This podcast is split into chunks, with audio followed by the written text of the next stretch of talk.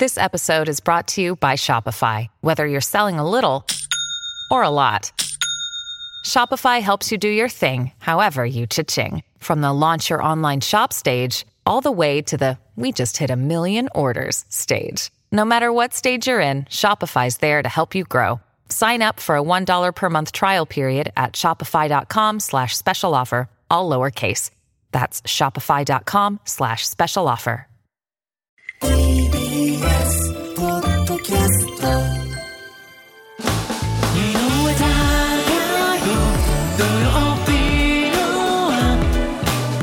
TBS ラジオ井上貴博土曜日のあ井上ドア。こんにちは。TBS アナウンサーの井上貴博です。こんにちは。TBS ラジオキャスターの田中ひとみです各界で活躍している方をお招きするあの人のコーナー本日のゲストはレゴ認定プロビルダー三井純平さんお越しくださいました。こんにちは。よろしくお願いします。よろしくお願いします。よろしくお願いします三井さんすごい方なんですよ、にせいや日本で唯一のはい。そうです認ね。定士、プロのあのレゴビルダーというレゴブロックを使って作品を作るあの仕事をしてます。はい。いやあのレゴマスターズっていうレゴのね、番組をした時に、その日本全国からレゴ好きの人たちが集まってくるんですよ。はい。どの芸能人を見る目よりも 三井さんを見る目がキラッキラしててレジェンド本当に本当に神様のような存在なんですよ。あ、いえ、恐れ入ります。そうですかいや本当に。でもニコニコしてて本当に七福神いやの本当そうそうお一人に見え本当におる優しい方でね神様に見えるかも、ねありがとうございます。怒る感情ってあります？あほとんどないですね。ほとんどないですか？はまあレゴブロックってかなり精神が鍛えられてる。もうさ精神統一にもなるっすよね。奥が深いんですね。では早速三井さんのプロフィールをご紹介します。はい三井純平さんは兵庫県出身の現在36歳です、えー少年時代からレゴが大好き夢中になって高校3年生の時なんですね。テレビチャンピオンレゴブロック王選手権で準優勝に輝きました。さらにその後進学した東京大学でレゴ部部活を作ってしまいます。そして2011年には日本人として初のレゴ認定プロビルダーになりまして、様々な対策を作っています。この大学にレゴ部を作ったのがもう三井さんが最最初っていう考え方でいいんですか？そうですね。私を含めた5人のメンバーであの作りました。はい。えどんなきっかけだったんですか最初？あの最初はあのレゴブロック使って安田コードを作りたいっていうその東大にある時計台なんですけど、でそういう方がいらっしゃったのでじゃあ あの大学祭で企画としてやってみようってことでスタートしました。最初の入りがすごいじゃないですか 安田コードを作ってみようっていうその発想がはい。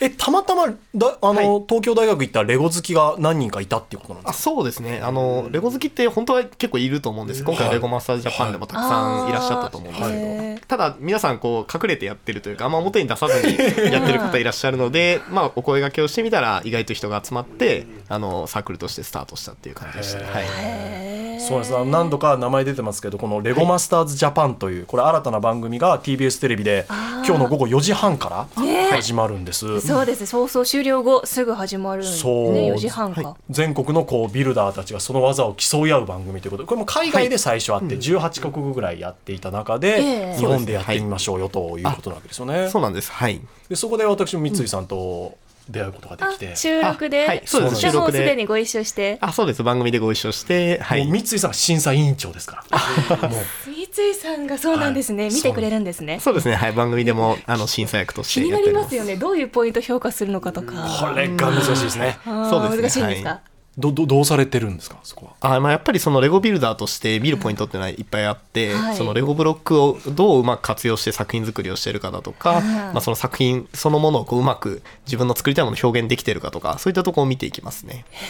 はい、これあのそもそもで不思議なんですけど我々がレゴを作る時って説明書があって設計図があってそれにどうやって当てはめればいいかなって作っていくじゃないですか。はい。でもこの戦いってテーマが与えられるだけなのであとは全部あなたが勝手に作ってくださいということは設計図なんてありません。はいはい、っていうところから作っていくわけですもんね。そうですね。なので、自分が作りたいものから、まず何を作るかから考えて、はいはいその後に、じゃあ、どんなパーツを使えばそれをうまく表現できるかっていう、面白くなるかっていうのを考えて作っていくっていう、その両方が必要になってきます。すごいですね。そのね答え合わせが面白くて だ作品がドーンって出てきます、うわすごいってなんか美術館で絵を見てる感じになるんですけど、で三井さんの解説が入るといやじゃあこの部分見てくださいってなって例えばじゃあ海の中再現しましたっていう作品で海藻があるんですよねその下に。ああ海藻見えるなと思って、はい。でもこれよく見てください。何のパーツ使ってると思いますか？って言ってグーってよく見ていくと、うん。小さいあのアイスクリームのパーツが使われてたりするんですよ。えー、それが？海藻に見えるんですね。集ま海ると。藻に見えるんですよね。そうですブロックの組み合わせで。なんてあるんですね。ありますあのレゴの人形がいるんですけどもミニフィギュアっていう、はい。はい。それが普段は持って食べてる雰囲気になってるパーツなんですけど、はい。それをこううまくパーツとして組み合わせるとうん海藻に見えたりとかそういうものも作れます。へー。そうなんですよいかにそのこれはアイスクリームにしか使えないみたいな固定概念をどいかに崩せるかっていうなんか柔軟性も必要そうですよね。そうですね。そこもあのレゴブロック使った作品作りの醍醐味の一つですね、はあ。そのクリエイティビティは多分百聞は一見にしかずということで、はい。今日実は持ってきていただいあてるんですよねね。三井さんの作品、嘘多分ねこれをね見てもらうのが一番早いんだと思うんです。ーはい。ちょっとね。今バッグの中におお取り出したおーすごい。これは何？えっ、とねあの顔。顔文字だ。ラインスタンプの顔文字ですか？顔そうで文字だ。す。あの絵文字ですねいわゆる。ははい。顔文字のあそうだ、はいあのバレーボールぐらいのはい大きさのボール、まああの黄真っ黄色の立体でできてるレゴなんですけど、なんか目が笑ってて涙が涙が両目から出てて口もこう開いて笑ってる、うん。よく使えますこれ。あえめちゃくちゃ楽しいっていう時に使うんですよ大笑いしてあの、うん泣くほど泣き笑笑ってるっていう。たの時のそう。ですね泣き笑いの顔ですね。なんでこれはい作ろうと思ったんですか、あの絵文字をちょっとシリーズ的にちょっと作ってみたら面白いかなと思って5個ぐらい作ったんですけどそのうちの一つがこれですね。はい。あすごいですね。横から見ても後頭部も綺麗に そうですね。はい。やっぱ立体として表現したらどうなるかなっていうのを試してみたくて作りましたね。三井さんこれ、はい。触ってもあ大丈夫ですよ。はい。いいんですか？よかったらぜひ。はい。触っちゃおうかな。四角いレゴブロックで球体を作る、重いよ。そうなんです。意外と重いんですよ。重いですよ、はい。おー井上さんどうですか？持ってください。ああ重いですね。はい。ボ重いーリング、ああうん。うん。ボーリングのすっごい一番軽い。軽めのボーリングの軽めのボーリングのはい。重さぐらいあります、中は結構空洞に近くて。空洞に近いんですか？あ。そうですね。でも強度出るようにちょっと骨組みもレゴブロックで作ってたりはするんですけど。面白い。そうこれね強度もうん審査ポイントになるんですよ、はい強度って大事なんですか？そうですね。強度はその作品を成り立たせるために不可欠な要素でやっぱりそのブロックってその一つ一つはパーツのくっつく力だけでしかくっついてないので、あー。まあ、それをうまく使ってどれだけ大きな作品にチャレンジするかっていうそこも一つのポイントになってきますねだってさこのみ水色の、はい。涙の涙マークが水色なんですけどこれどはい。うやって 組み合わさってるのかちょっと見てわからないんですけど、はいどっかとくっついてるってことですよね。これは中からブロックをこう横飛び出させるようなこう工夫がしてあってそこにうまく接続してくっつけてありますね、はい、これだってボンドとかはい。接着剤とか使っ、あ全くこれは使ってないです。はい。使使うのは基本的にはダメですよね、まあそうですね、あのね一応プロとしてその輸送のためにちょっとこう接着をするとか、あ安全対策はいはいはいはい。でするときはあるんですけど、一般的には全然使わずに作りますね。さ顔文字を立体で考えたことがないからなんかすごい不思議ですよね。平面でしか見たことがないから。そうですね、はい。なんか出来上がるとへえこうやって作れるんだって思ってしまうんですけどやこれをゼロから頭の中で設計図描いてはいどのパーツをどこに組んでって自分で考えるんですよ頭の中で。そうですね、私の場合設計図厳密なものは基本書かないので。書かないんですか？はい。なので、もうイラスト1枚書いたりとか、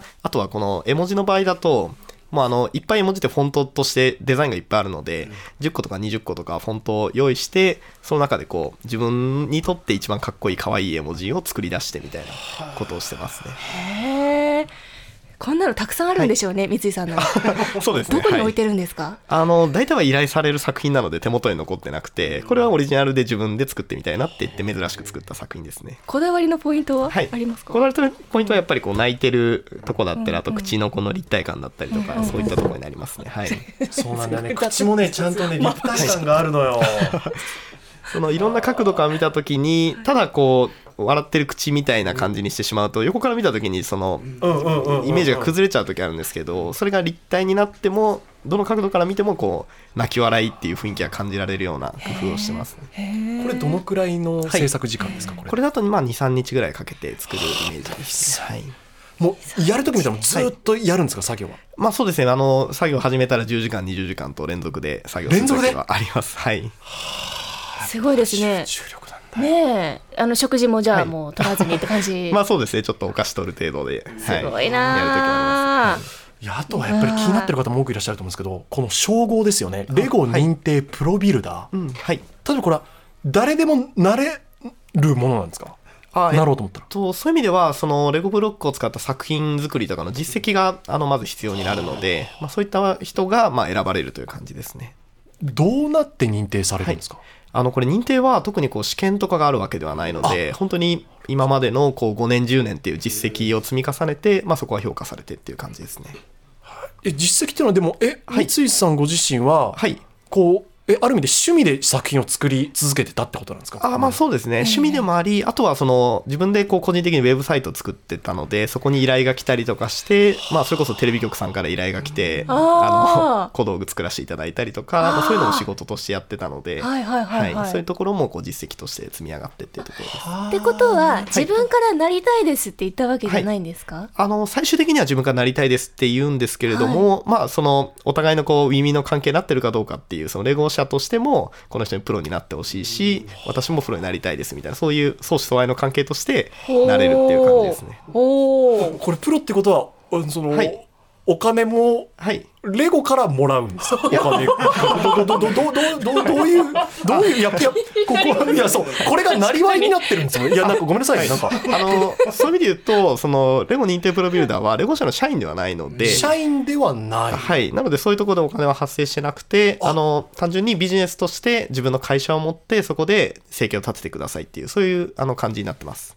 あじゃあなんかお墨付きをあなたにあ与えますぐらいのものなんですか、あー。そうです。あの、英語で言うと、レゴ Certified Professional って言うんですけど、 Certified ってことで、まあ、認定、認証してますっていう意味合いになってます。はあある意味でじゃああの、はいはい。レゴで生活を立てている方はいるけれどもその中で、まあ箔がつくというかあなたはプロですっていう、はお墨付きが与えられるっていうことなのか、そうですね。レゴ社にとっそういうてはい、信頼できるビジネスパートナーですという言い方をされてますね。いやー。すごいですだったらね、プロビルダー認定されてる人に作ってほしいっていうふうに思いますしね、こっちも。まあそうですね。やっぱり最近だと大きな企業さんだとコンプライアンスも重視されてると思うので、まあそういったところで、まあレゴっていう商標を使って、まあ活動するっていうところで、まあそういうビジネスとしても安心して依頼ができるって感じですね。依頼は例えばどういうところから来るもんなんですか、あ、もうほとんど企業とか自治体とかが多いので、はい。企業からえこのロゴを作ってみてくださいとか、そうい例えばそうですね。はい。あの、ロゴだったり、例えば自社の製品とか建物とかだったりとかをレゴブロックで作ってイベントで飾りたいとか、そういう需要が多いですね。自分でこれを例えば、はい。うんアーティスト画家のように自分が作りたいものを作って、はい展示会とか、はいそういうこともあるんですか？そういうタイプの方もいらっしゃいます。あの、それは本当にビジネスモデルは、それぞれのレゴ認定プロビューダーに任されているので、そうはい。アーティストとして個展で食べていく人もいれば、企業からの依頼、いわゆるコミッションワークみたいなところで食べていく人もいたりとかっていう感じで、そこは制限はないです。じゃあ海外にその20人ぐらいいらっしゃるはいプロの方々はいがそれぞれ違う活動をしていて、あ、そうです。全く違う活動をしてます。はい。なんか連絡取り合うってことあるんですか？あありますね。あの、今回のレゴマスターズジャパンも、やっぱりその他の国でもこのレゴ認定プロビルダーがバックアップをしているので、あ、そうなんですね。はい、なのでもう情報はもう私も4カ国5カ国ぐらいの方と連絡を取って、あのはい、ここどんなどんな感じどれぐらい時間かかったとかっていう情報をこういっぱいもらってですねやってました。すごい仲がいいんですよ。あ、はい、そうですか、はいなんか国によってレゴとの向き合い方が違ったりするんですか、日本におけるレゴってもう本当知名度もあるし、うん。小さい頃からある程度、チーク玩具みたいなイメージの、うん。うん、強いかもしれない。そうですね。まあその国によってやっぱちょっと印象違うところあったりしますね。例えばアメリカとかだと、まあいわゆるまああの子供がこうあなんていうんですかねこう遊ぶためのおもちゃっていうニュアンスがやっぱ強かったりもするので、はい。まあそのレゴのミニフィギュアを使ってその場面を作って遊ぶとか、まあ、そういう遊び方が主流だったりとか、まあ、その国によってちょっとこうブランドイメージでも若干違ってたりする部分もあると思いますね。はい海外に比べてはい。日本のレゴ人気っていうのは高い方なんですか、低い方なんですか？ああ、そこは、あの、どこの国もすごく、あの、盛り上がってると思いますね。どこの国でもやっぱ高いんですそうですね、はい。まあ、強いて言えば、まあ、海外の方がより、あの、大規模な展示会というか、その、レゴファンがお互い作品を持ち寄って、大きく展示をするみたいな、イベントの数は多いのかなっていう印象はちょっとあるかもしれないですね。三井さんも作品によっては、はい結構巨大なもの作ったりそうですね。してるんですよね。そうですね、はい。はい。大きいものだと、それこそ3メートルのパックマンを作ったこともあったりしてね、何個はい。ブロック使うんですか、3メートル？その時は8万ピースぐらいパーツを使ってます。わかんない、はい。ね 聞いたところでわかんなかったです。そうなんだよそうなんですか。あとなんか富岳百景の、あそうですね、富岳36系神奈川沖波浦っていう、ははい、あの、葛飾北斎の作品も、はいあの、1.5メートルぐらいのサイズで作ったものがありますね。はい。多分あの作品が一番ニュースにもなりましたし、はいあ多くの方が目にしているかもしれないですね。そうですね、今、あの、ボストン美術館でアメリカにある美術館で、あの、現代アートとして飾っていただいてい現て、代アートになっちゃうんだ。そうだからはアートなんですよね。あ、そうですね、アートととしても、はい、見ていただいてますね。はい。なんかご自身が、はい。もちろんいや小さい時からのレゴ好きだったんだと思うんですけど、あはい。これがうん。職業になって、あはい。今こうなってるっていうのは、ん。想像できましたか、いや、それは想像してなかったですね。なかったですか？私自身も、あの、もともと理系だったので、はい。まあ、研究者として、あの、エンジニアとして、はい、あの、生活しつつ、趣味として、レゴブロック楽しみたいなっていう思いが強かったんですけど、はい。まあ、やっぱりこう、時代が進んでいくに従って、こういうレゴ認定プロビルダーみたいな仕事が生まれたりとかしたので、はいはい。まあ、タイミングとしてはすごくラッキーだったのかなって思う時はありますね。研究者だと何の分野の研究に進む予定だったんですか、あ私はあの金属材料の研究をしてたので、はい、いわゆる夜金学というジャンルになるんですけど、はい、もうこれ以上聞いてもわからない分野な気がしてきた。でもその研究がレゴ作りにはい、何かはい。生かされてたりとかあまあそうですね。あの接点はいろいろとあるんですけど。はい、ただちょっとここで話すと長くなってしまうので あまり深くは話せないです。けそうどですよね。理解できないと思います。あのでもけはい、はいあまあ、いわゆる強度の話だったりとか、あその、はい、っていうところはちょっと似てくる部分もありますね。はい。いやそうなんですよだから浅い部分でしか僕もわからないですけど、番組の参加者を見てたり三井さんとの会話を聞いていたりすると、はいなんか理系の脳というかああ、はい。理系の方の方がより踏み込みやすいのかなとは感じました。まあ、あの、親和性は高いと思いますね。はい。あーまあ、一方で、東大レゴ部の部員は結構半々ぐらいで武系と理系、あはい。文系と理系がいるので、まあ、あの、そこは、あの、まあ、そんなに偏りはないのかなっていう部分もありますね。いやあのレゴの魅力一番ここだっていうのはどこに感じてらっしゃいます、まあ、やっぱりその、気軽にその作ってみて壊してっていうその試行錯誤できるところがまず一つ魅力だと思います。はい。まあ、それはやっぱりちょっとこうものづくりのハードルがまず一個下がるというか。なるほど、はい、ちょっと失敗したら嫌だなとか壊れたらゴミになっちゃうなみたいな感覚があんまなくてとりあえずやってみようっていう敷居の低さっていうのがいいと思います。そうやって考えると今回持ってきてくださったこの絵文字とかも、はい。崩してもう一回作ろうってなると、はい。ある意味で全く同じものはもあはい。うねできないわけですよねきっと。そうですね。細かい設計図書いてらっしゃらないから、そうです。作った私でも全く同じものっていうのは多分もう二度と作れないっていう感じですね。はい。そうなんですね。いや、はい。でもこれを例えば場所がないからって言って一個はい。一個崩していくの、そうですね。そうですね。しますか？まあでも、なんか私自身、その、小さい頃、今プロなので、まあ新しい作品作るときは新しいブロック使って次の作品作るんですけど、やっぱ小さい時って次の作品作るためには、やっぱ崩さないと次が作れないっていうところあったのでそうですね。で、はい。そこは、まあある意味、レゴブロックの哲学というか、その、もう次の作品のために崩しましょうっていう、そこはまあ一つ大事なポイントだったりしますね。いやでもまさに田中さんの感覚はやっぱり日本人みんなが持ってると思うんですけど、はい。レゴ作ったものを壊したくない。でも海外のこのレゴマスターズの番組見てると壊すところまでが演出なんですよ。だから立派に作ったものを司会者がバットとかで壊してるんですよ。で壊し方？それそれバットで振って壊す壊してはっはっはっはって笑いになるっていうだからこれも本当国民性の違いだし、ちょっとあれはいたたまれないので日本の番組では絶対壊すのやめましょうってなって番組作り出したんですよ。そうですね。はい。海外のこのパッケージの番組は壊すところまでがショーなんですか？あの、そういう国もあります。はいあるんですよ演出として。派手に演出として壊してくれる、でもこれはちょっと受け入れられないですねって言って。そうですね。はい。だからこれは三井さんに分かるんですか、その感覚は。あまあそうですね。私自身もこの番組企画していく中で、あまあこうちょっとこの派手に壊す演出はちょっとやめた方がいいかもしれないですあやっぱりねみたいなことはちょっと話はしたりしましたね。はい。その海外の壊すまでが演出だっていう感覚はやっぱり三井さんでもちょっと、うん？っていう感じですか？まあやっぱりちょっと日本人的な感覚には合いにくいのかなって思うところはありますけどね。はい。よかった。井上さんがバットで壊したりするの見たくないですもん。クレームあ雨あられときますよね飲んだったらね。そうなっちゃいそうですけど。いやそうでもこれも海外のやっぱりレゴ文化の違いだなっていうのが面白かったですねね感覚なんでしょうね。そうですねはい。この後は CM を挟みましてメッセージコーナーにも三井さんお付き合いいただきます、よろしくお願いします。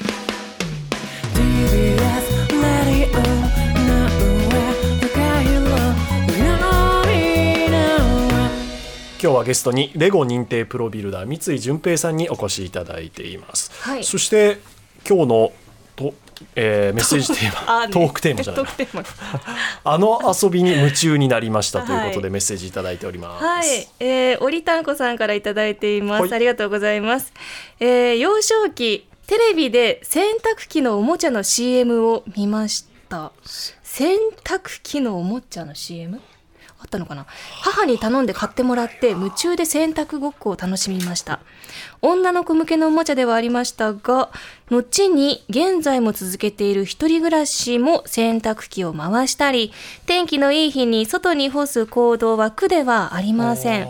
もしかしたら当時のこの行動がきっかけで家事のこの意欲、ん。やりたいというきっかけをくれた遊びですかね。遊びの延長になってるんですね。うん。洗濯機のおもちゃっていうのはちょっとわからない。洗濯機のおもちゃ小さいのがあったのかなおままごとかもね、あーそうでしょうね大人になって包丁を握るのに、あはい。あの時の体験がみたいなもしかしたら刷り込まれていたのかも、そうね。おままごとはありますもんね。そうですよね。確かに、へー。え三井さんはなんかはい。小さい頃レゴ以外でこれ夢中になったってのあります、そうです。まあ一般的にサッカーとかあのやキャッチボールとかなんかそういうのをよくやってたんですけど。体も動かしてて。そうですね。なんか短い期間流行った遊びとしてはなんかピンポン玉野球みたいなのが流行った時期あってピンポン玉指で弾くとめちゃくちゃ曲がるんですよ、そう、はい。ね、すっごい曲がるんですよ。そうなんです、これつまむよつまむようにして、もうピンポン玉投げるんですよ。指で弾き出す感じでやると、はい。ものすごい回転がかかものすごい。ってもう1メートルぐらいギュンってすごい曲がったりとかあするんですけど。えそれテーブル転がすんじゃなくて、あもうその空間に投げるんですけど。そんなはい技があるんだ、普通の野球をピンポン玉でやるっていうもう本当 そんな感じです。そうですね。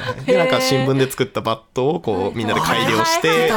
はいその改良して一番飛ぶバットをかい作り出すみたいな、そういうのをしたり。教室とかでやってましたよあそうやってましたやってました。ピンポン玉。野球ピンポン玉。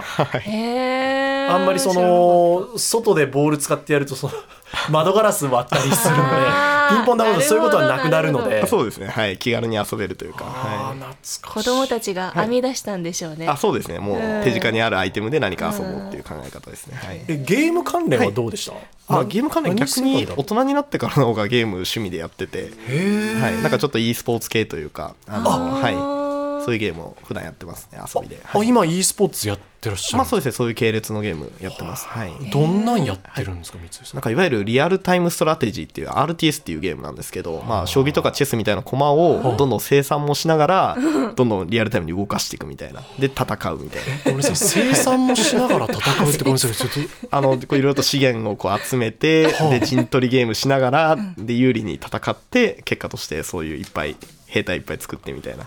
はい。あ超巨大なチェスはい。あをやるってことなんですか？そうです、そうです。はい。それで陣取り合戦をしていく中で自分でそのはいチェスも作るし、そうですね、駒も作るし、その駒もどんどん動かすし、10個とか20個とか駒があって、それをどんどん動かして戦わせてみたいな。なんていう名前のゲームなんですか、例えばそのカンパニー・オブ・ヒーローズっていうシリーズ私やってるんですけど、まあそれはいろいろあるんだそうですねいろんなシシリーズがありますねはいそれやればレゴ上手くなりますか、まあうんなんか結構そのなんかこう戦略的に考える癖みたいなのがつくと思うのでその目の前の戦術とちょっと中期的な戦略と両方考えるみたいな、まあ仕事には役に立つかもしれないです、うんうん。一般的にマインクラフトとかもお好きですか、マインクラフトはあの見るのは好きです。で、うん。作る方はね。そうです。逆にレゴに近すぎて逆にそんなにプレイはしないんですけど。あはい。見るのはすごく好きですね。はい。へえあの将棋とかはやってなかったですか、あ将棋ちょっと少しやった時期ありますけど。ものすごはい。く強そうですよね、まあその今やってる e スポーツ系のゲームがちょっと将棋に近いかもしれないですね感覚は、はい、戦略戦術をやるゲームです。続いてはですねラジオネーム、ラボルカイトさんからいただきました、はい、ありがとうございます。僕のあの遊びに夢中になったエピソードは、ん。小学生時代の休み時間にブロック遊びをしたことです、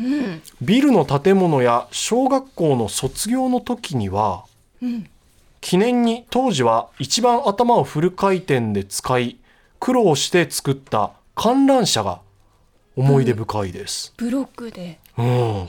で写真も送りますということで写真を送っていただいたんですがブロックで観覧車を作ってらっしゃるんですよ。ああすごいですね。これがその回り回ってるイメージなんでしょうね。そうですよね。だから円形になっていて、うん。へえこれなんか動き回りそうで面白そうですね。これなかなかレベル高い、面白そうですね。はい。高いですね。動くんですかね。いやどうなんでしょうね。レゴ。はいブロックにえっとねブロックって書いてあるけどでもレゴに極めて近い形のレゴブロック、に見える感じはしますけどね。はい。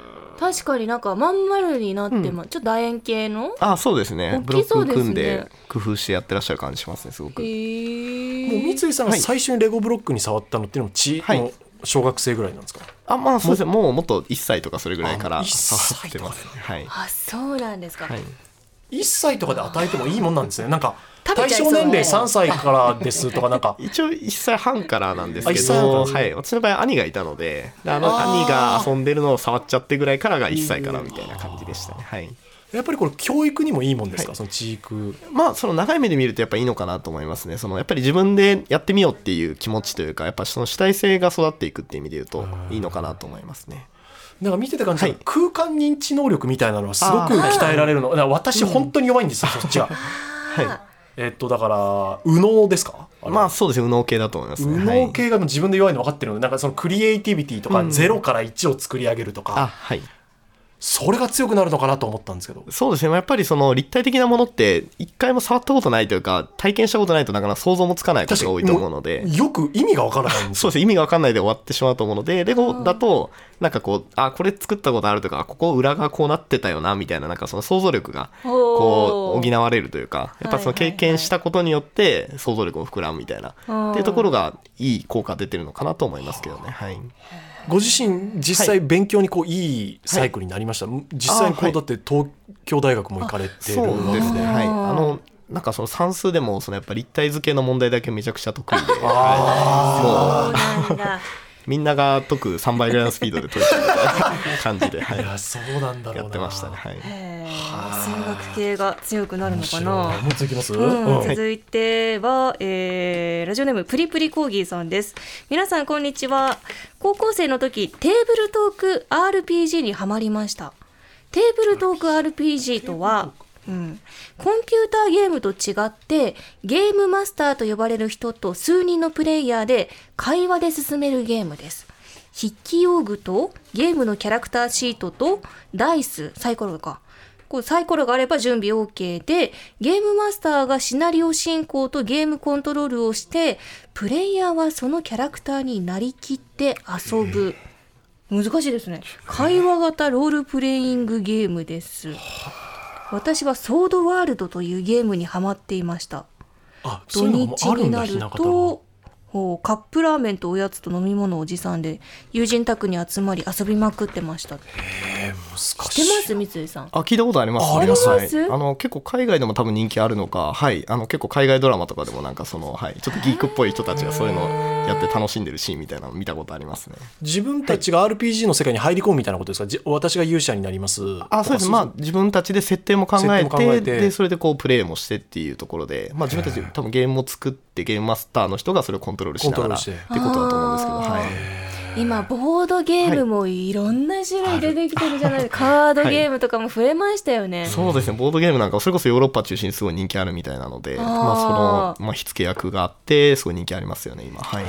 そんな中でレゴはもう結構昔からはい。あるおもちゃですけど、あはい。これもずーっと根強い人気ですよね、そうですね、やっぱりそれがさらにそのインターネットを通じて、やっぱそのコミュニティみたいなのもできてきたので、その横のつながりというか、みんなの上手い人の作品も真似して上達もするし、その作品をお互い見せ合う場場所もあったりとかするのであ、よりいい環境になってるなと思いますね。いやその中でもそのレゴマスターズっていうその番組がはい。午後4時半今日始まりますけど、あはい。なんかやっぱり自分が触れてきたレゴブロックを使って、はい。あトップの人たちってこんなものが作れちゃうんだっていう、あはい。なんかどこか、例えばプロ野球を見ていても、そのプロ野球の方の専用のオーダーしたいいバットを使ってるじゃないですか。当たり前なんですけど、あはい。でもこのレゴという競技は、小さい頃に自分が触れてたものと同じ道具を使って、この芸術作品が生み出されるんだっていう、あはい。その驚きは私は強かったですね見せてああそうですよね。私もプロとして作品作るときはだから皆さんが持ってそうなパーツだけを使って作るように心がけててあのううまくやれば真似できるんじゃないかなと思ってもらえるっていうのも作品作りのこう見せ方のポイントだと思ってたりしますね。はい実際この番組でこういうとこ見てくださいっていうのがあれば、はい。ぜひ最後にお願いできますか？あそうですね。やっぱりそのいろんなそのレゴブロックってこうやっぱこう遊びのイメージも強いと思うんですけどその作品作りっていうところでさらにこう一歩あの踏み出した世界があるので、はい。まあ、そこでどんなものが作れるかあとその作る過程がどんな感じかっていうところも含めて楽しんでいただけるとっていう家ふうに思いますね。大事なんですね。はいこの番組はももクロの桃田かな子さんそして私そして審査委員長三井さんが務めているという番組ですのでぜひ楽しんでいただければと思います、今日三井純平さん本当にどうもありがとうございました、はい、ありがとうございありますがとうございました。